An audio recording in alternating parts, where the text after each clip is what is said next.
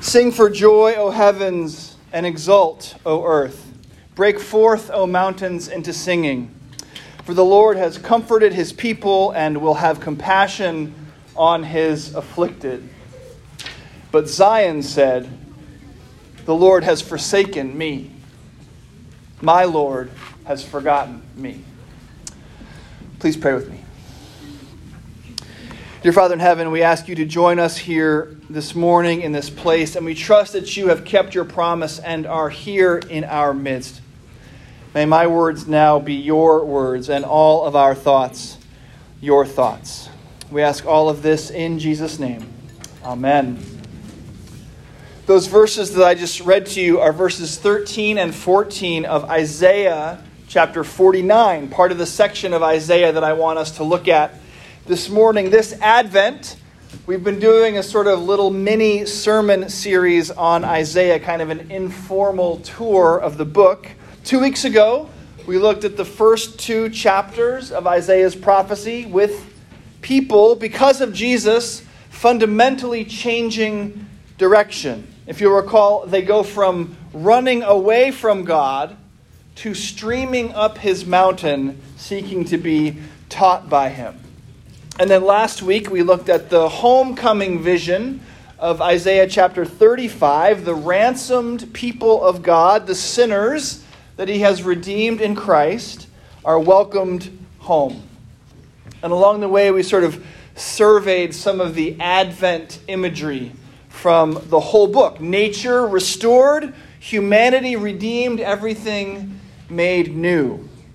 And now we find ourselves at the end of Advent, the last Sunday. All four candles are lit. The next time we are together after today will be on the dark evening into which that bright star shone, announcing Jesus' arrival into the world.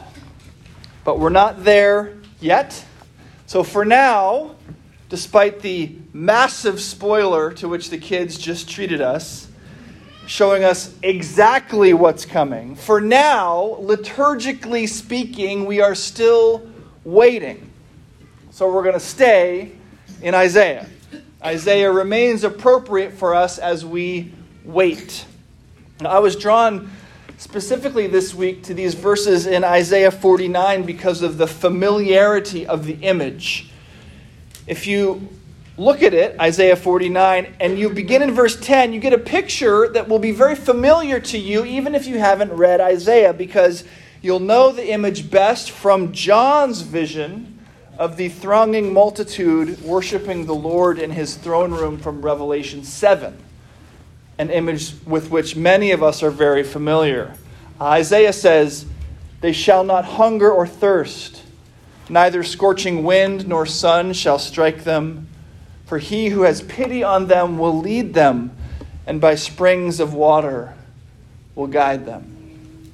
Now, Isaiah is talking, as he has been throughout our readings these last several weeks, about a redeemed creation, a place where there won't be pain or strife or war, a time where swords will be beaten into plowshares Lions and lambs will be living together. Everything will be wonderful and at peace because Messiah has come.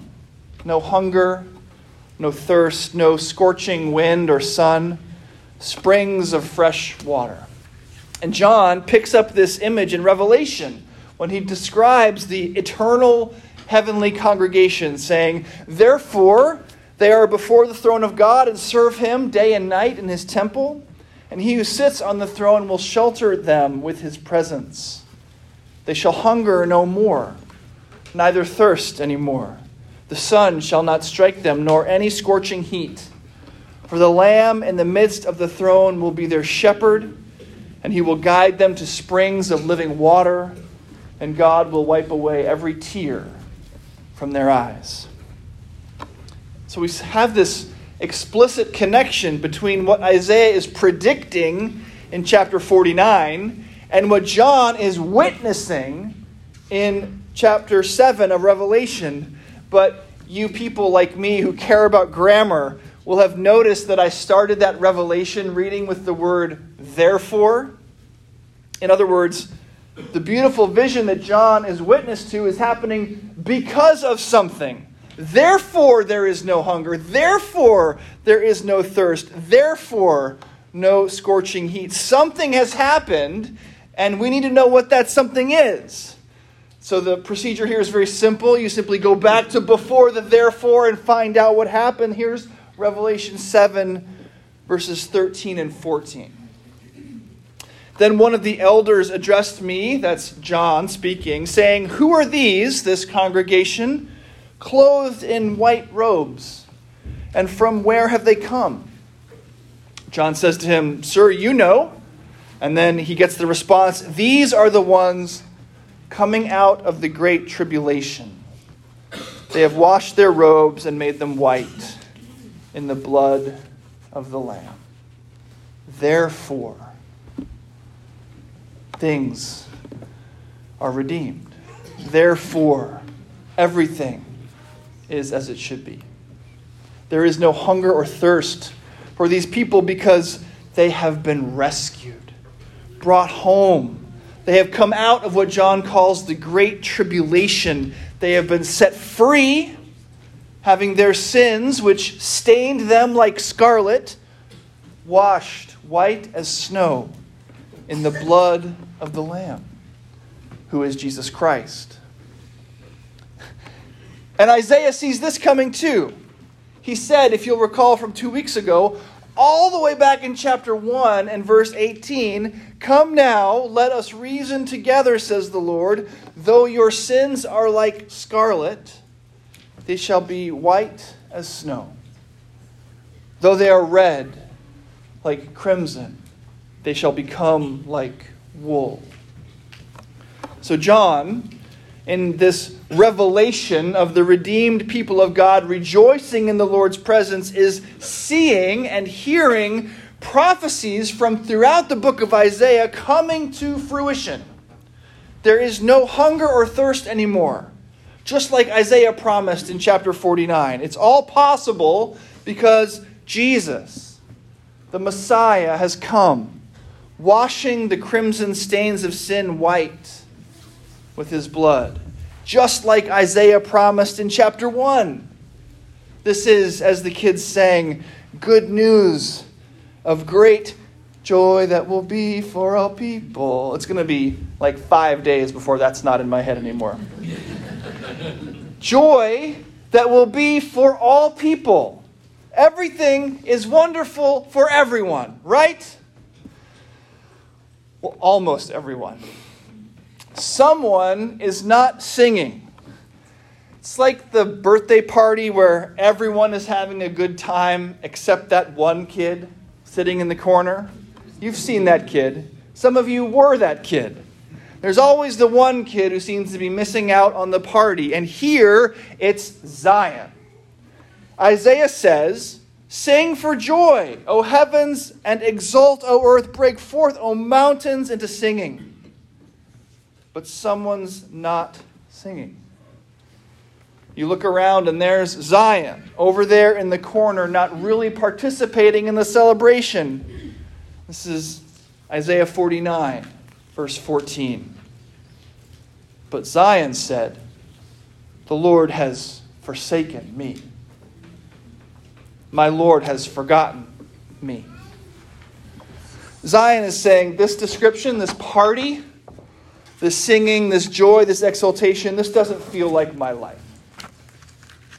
I'm hungry. I'm thirsty. I'm scorched. There are still tears in my eyes. I am not joyful.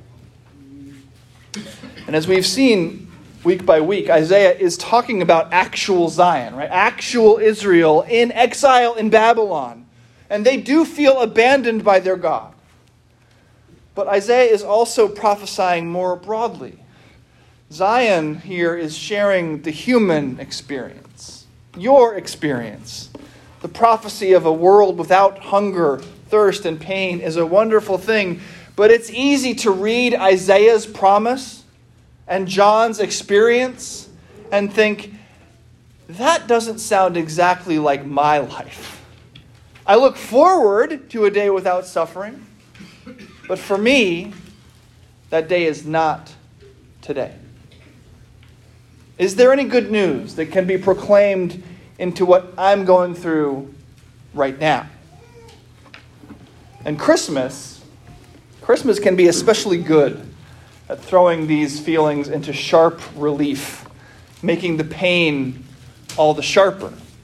The songs, the mistletoe, the relentless cheer, the jingling bells, the grandmas getting run over by reindeer. It can feel so foreign to someone who is actually suffering. All the happiness is just hiding the pain and sorrow of regular human life for a few weeks. A pain and sorrow that's going to come crashing right back in when school and work start back up in a couple weeks. Your boss is still going to be your boss. Your fears will still be your fears. Your loved one will still be gone you still won't be the person that you promised yourself you would be. Maybe God is doing great things for all of these other people. But in Zion's words, what about me? What does God have for me? Feels like my Lord has forgotten me. Is there good news? for me. This is the lament of a sinner living in a sinful world. And there is. Perhaps you expected it coming to church on a Sunday morning. There is good news. God has an answer for us, the suffering sinners. In the very next verses, He doesn't even make you wait a sentence. So, Isaiah 49 verses 14 to 16. But Zion said, The Lord has forsaken me, my Lord has forgotten me. That is our lament.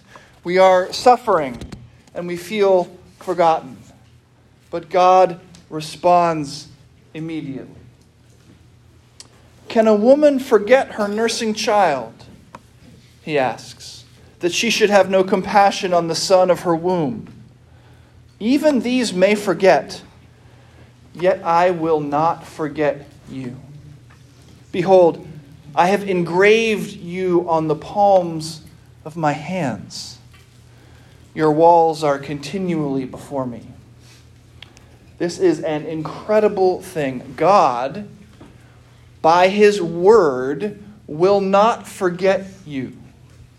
And why? Because he has engraved you on the palms of his hands.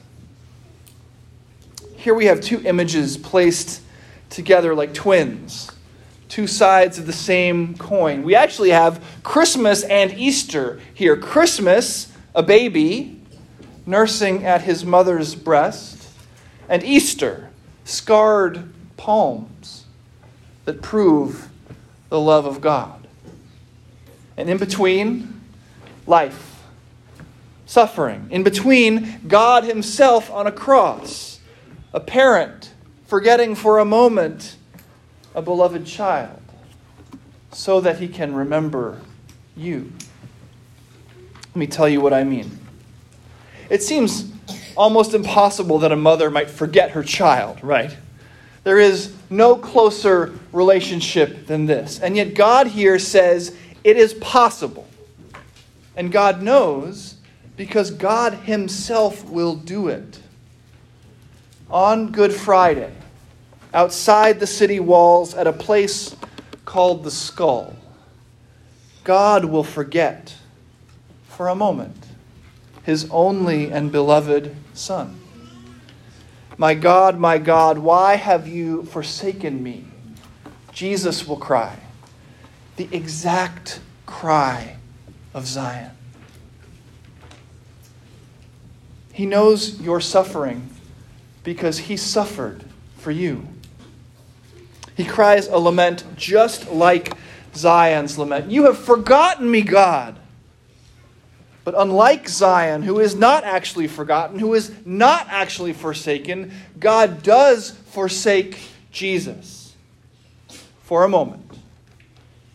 in that moment, there is no compassion for Jesus, no remembrance. The sin of the world comes crashing down upon his shoulders, and God, his Father, turned away.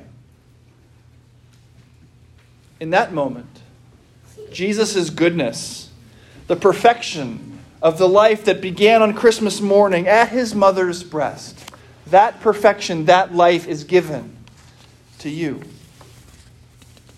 You see, this is the center of the good news here.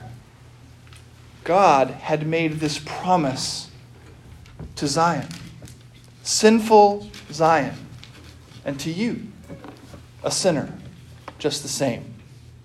He had promised never to forget them, and He has promised never to forget you. And so, for a moment, in order to keep His promise to you, He forgot his son. But of course, the forgetting was not the end of the story. Three days later, the fatal wounds were overcome. God turned back to his son and made him victorious, even over the grave. But even in his resurrected life, Jesus bore those wounds nail scars on his hands a spear mark in his side. His accomplishments for you forever ingrained on his flesh. His love for you engraved on the palms of his hands. Just like that promise to Isaiah all those years ago I will never forget you. You are engraved on the palms of my hands. Isaiah knew the details too. He shared them in chapter 53. He was pierced for your transgressions, he was crushed for your iniquities. Upon him was the chastisement that brought you peace. With his wounds, you are healed. This is the joy that will be for all people, as our children sang. God will never forget you, ever. There is an eternal home prepared for you. Isaiah foresaw it, and John was given to actually witness it. You, in the presence of Almighty God, secured by the accomplishment of Christ at home forever.